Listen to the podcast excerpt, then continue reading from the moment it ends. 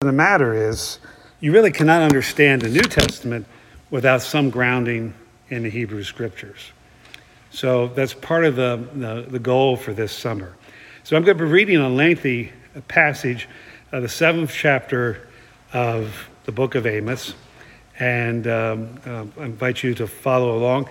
By the way, one of the things I'm going to encourage you to do is I know we don't live in a tradition where we bring our Bibles to church.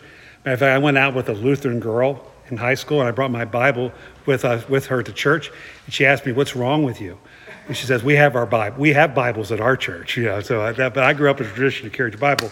But here's my assignment for you: if you get bored during a sermon, pick up a Bible and try to find the book of Amos. Okay, all right. If you if you don't get too bored, find the book of Amos uh, uh, sometime today.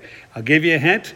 It's after the big prophets. You go Isaiah, Jeremiah, Ezekiel, Daniel, Hosea, and then goes Joel, Amos, Jonah. They're not, and uh, the chronology gets messed up after Ezekiel, but that's where it is. So it's towards, it's towards the latter third of the Old Testament. Okay, there'll be a quiz later about that. Listen to the Word of God. This is what the Lord God showed me. He was forming locusts at the time. The latter growth began to sprout. It was the latter growth after the king's mowings. And when they had finished eating the grass of the land, I said, O Lord God, forgive, I beg you. How can Jacob stand? He is so small. So the Lord relented concerning this. It shall not be, said the Lord. This is what the Lord showed me. The Lord God was calling for judgment by fire, and it devoured the great deep and was eating up the land. Then I said, O Lord God, cease, I beg you. How can Jacob stand? He is so small. The Lord relented concerning this. This also shall not be, said the Lord God. This is what he showed me. The Lord was standing beside a wall built with a plumb line, with a plumb line in his hand. And the Lord said to me, Amos, what do you see? And I said, A plumb line. Then the Lord said, See, I'm setting a plumb line in the midst of my people Israel. I will spare them no longer. The high places of Isaac shall be made desolate and the sanctuaries of Israel shall be laid waste. And I will rise against the house of Jeroboam with the sword. Then Amaziah, the priest of Bethel, sent to King Jeroboam of Israel, saying, Amos has conspired against you in the very center of the house of Israel. The land is not able to bear all his words. For thus Amos has said, Jeroboam shall die by the sword, and Israel must go into exile away from his land. So Amaziah said to Amos, O seer, go, flee away to the land of Judah. Earn your bread there and prophesy there. But never again prophesy Bethel, for it is the king's sanctuary, and it is the temple of the kingdom. Then Amos answered Amaziah, I am no prophet, nor a prophet's son, but I am a herdsman and a dresser of sycamore trees. And the Lord took me from following the flocks and the Lord said to me, Go prophesy to my people Israel. Now therefore, hear the word of the Lord. You say, Do not prophesy against Israel, and do not preach against the house of Isaac. Therefore, thus says the Lord Your wife shall become a prostitute in the city, and your sons and your daughters shall fall by the sword, and your land shall be parceled out by line. You yourself shall die in an unclean land, and Israel will surely go into exile away from its land. May God bless the hearing and reading of his holy word. Let us pray. Lord, open up our eyes and our heart that through your word proclaimed, we may hear you, the living word. In Jesus' name we pray. Amen. All right, about 10 years ago, I was sitting in the settlement of Tekoa. Tekoa is about five miles south of Bethlehem, not too far from Jerusalem, and it is the ancestral birthplace of the prophet Amos. In 1975, it was a, became a military installation for the Israeli army. It's in the middle of the West Bank, and it is now the home of an illegal settlement. Israeli settlers came in there and took land from their Palestinian neighbors. And I'm there with a study group. And I'm, I'm, I'm fairly tired of talking at this point because we've had all these pretty intense conversations. The day before, I was in the West Bank and was going back and forth with a Palestinian priest.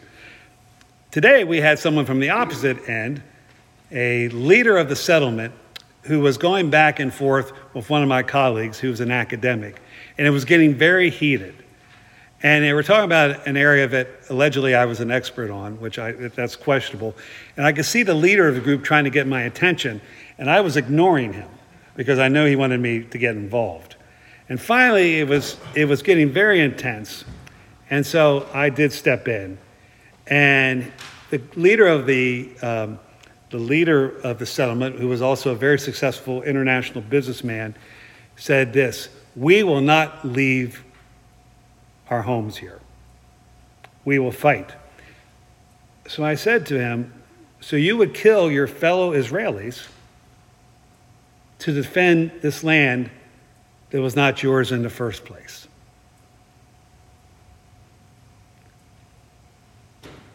I was reminded that day of, in just a little way, maybe what it felt like to be Amos, saying very unpopular things in a hostile environment. um, and so we switch to the scene probably in Bethel, which was one of the religious sites, a place of a temple for the northern kingdom. And here's Amos, who is not a prophet. Until a few months ago, he was minding his own business, a herdsman and a farmer. But God told him to go north. He is from Judea. And at this time, by this time, Judea and Israel were two different places. We'll talk about that in detail uh, in the following hour. But he's not even speaking to, if you would, his own countrymen. And we're told at the beginning of the book of Amos that the word of God came to him two years before the earthquake. So we can date this. There was a massive earthquake in this part of the world. Probably archaeologists and geologists, it was over eight on the Richter scale. So Amos is preaching with the clock ticking. And the northern kingdom at this point was the most prosperous it ever was. It was the largest geographically it ever been. It was doing really well because of the turmoil around them. So, at the peak of its economic prosperity, the land was as large as ever was. They were enjoying great wealth it was a harvest festival, the fall harvest festival, which eventually becomes uh, Rosh Hashanah, right? This prophet shows up and says, This is all about to end.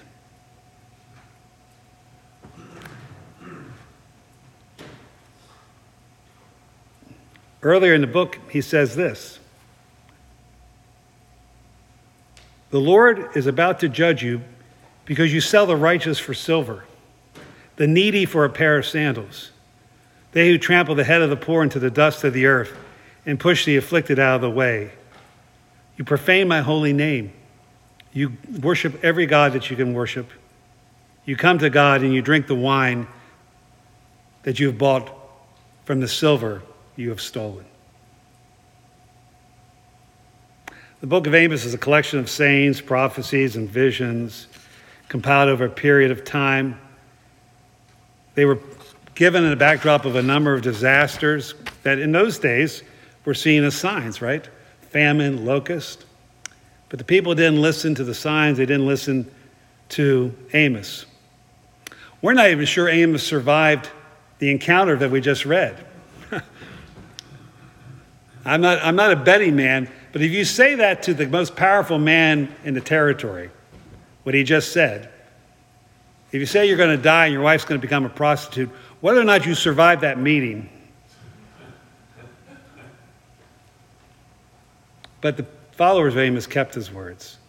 And so, one of the questions what do these strange words have to do with us today? Well, in part, it reminds us that being a follower of God is not an attempt to win a popularity contest. Amos did not go up there and risk his life leaving his job and his family behind because he thought it'd be a nice vacation.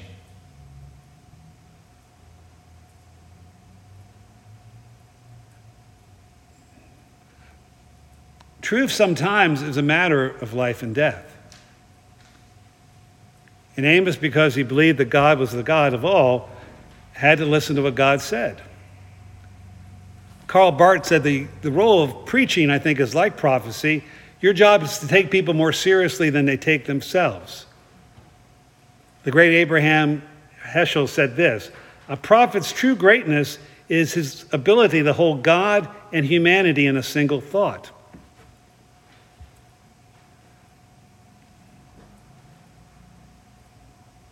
You know, it, it's interesting. I, I saw a preview for the movie Oppenheimer, and I don't know if you remember or not, but there was a theoretical possibility that when they, you know, released a nuclear bomb, uh, that it could set off a chain reaction that would destroy all of existence. And I can imagine they're sitting in the room and go, so in other words, if we do this, we could destroy everything that exists? And they, and they go, yes. All right, well, we'll, we'll take that chance. Right? But isn't that kind of what's going on in our world today? A little bit?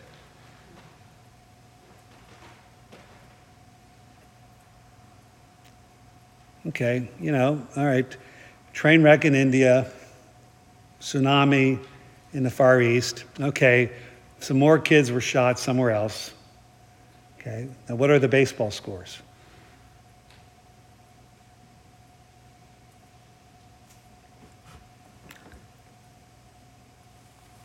The Lord showed me a wall, and he had a plumb line. God holding a plumb line, measuring his people. I was working on a, we had a mission trip down in North Carolina, and uh, we had a lot of people on this trip, so we were working at different sites. And I was making sure everyone had supplies. We had probably 100 people working that trip, over 100. And I kept getting reports from this one site that people didn't want to go back. Now, that's not unusual, but people were saying they were getting sick working at this site. And, and, and I said, Well, is there something toxic there? No, you need to come see. And how many of you have ever been in a fun house? Remember the old fun houses? Okay. Well, you walk into this building, immediately you're doing this. Okay. And people were getting vertigo working in there. And I said, Well, what happened? And here was the story. I actually wrote to the director to remind me of this story this week. A father decided he was going to build a house for his family, a beautiful idea. His adult daughter had some special needs kids, and he was going to build a house. And he was a skilled carpenter. There was only one problem his level was broken. So his level always looked straight. So, so, the house was literally askewed. You, would walk in and you'd start feeling dizzy. Uh, and it was impossible. Eh, we, were, we worked for all week to try to fix it. They worked for a year to try to fix it. They spent thousands of dollars to try to fix a house that was always crooked. It always was never going to come up to the plumb line. The book of Amos begins with a judgment on the nations, but it ends up with the people of God, its own people. And I think we are making the same kind of mistake that the Father made. Sometimes we measure our lives in the world with a plumb line that isn't straight. And one of the great things the prophets remind us to do is self to examine ourselves in view of what God wants of us. Again, I told this story before, and I told the kids earlier. Uh, my, my oldest son saying, I wish you would have treated me like the other kids in the youth group. But I had to remind him, I loved you more. That's why I was harder on you. Sometimes to get to the good news, we have to hear a little bit of the bad news, right? And so the prophets are to be a, a mirror, they're to show us a mirror that's clear, not one of what we want to see, but to look at ourselves the way God sees us.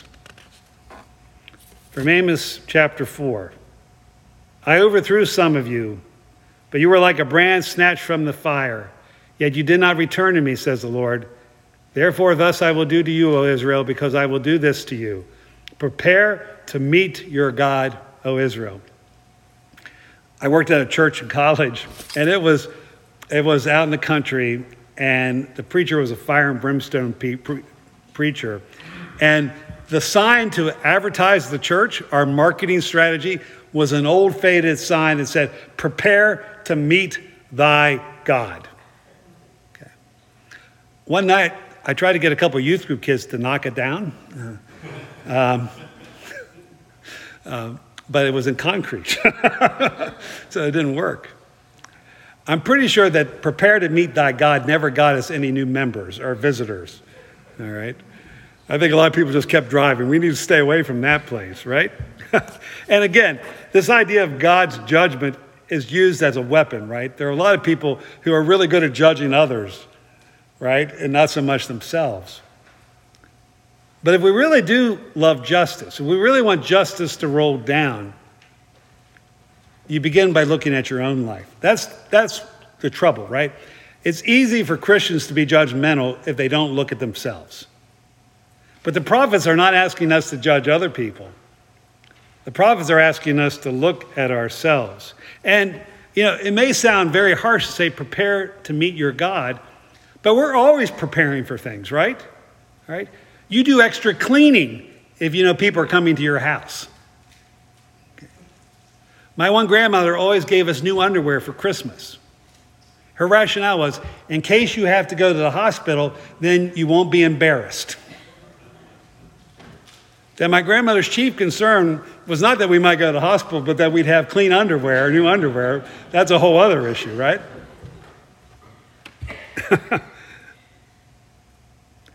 we prepare for inspections.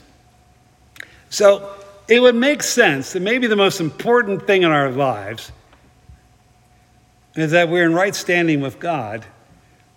Might take a little preparation, might take a little self reflection, a little self examination.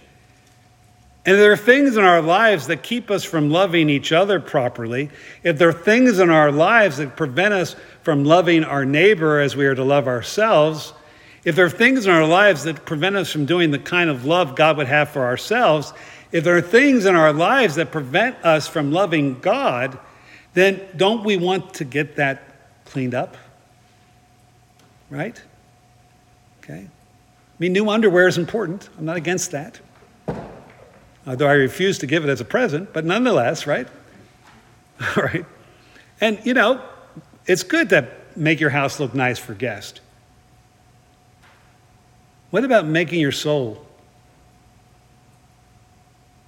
be in order for the living God? Why do we need prophets? Well, this, I, the same reason we need saints, and I'm, I'm borrowing a quote from G.K. Chesterton that he talks about why we need saints, but I think it applies to prophet. So I'm going to use the word prophet where he used the word saint. The prophet is a medicine because he is an antidote. Indeed, that is why the prophet is often a martyr. He is mistaken for a poison because he is an antidote. He will generally be found restoring the word world to sanity by exaggerating whatever the world neglects, which is by no means always the same element in every age. Yet each generation seeks its prophet by instinct. And he is not what people want, but rather what people need. Therefore, it is a paradox of history that each generation is converted by the prophet who contradicts it the most.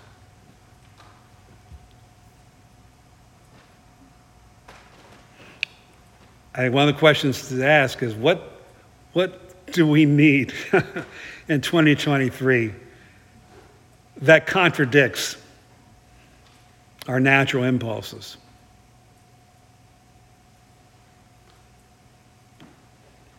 Brother Amos cared enough to give up everything to give the people in the north a chance to meet their God. May God give us the same kind of grace to be open that we may meet God as he comes to us. In the name of the Father, Son, and Holy Spirit. Amen. I invite you to stand with me and together profess our faith in the words of the Nicene Creed.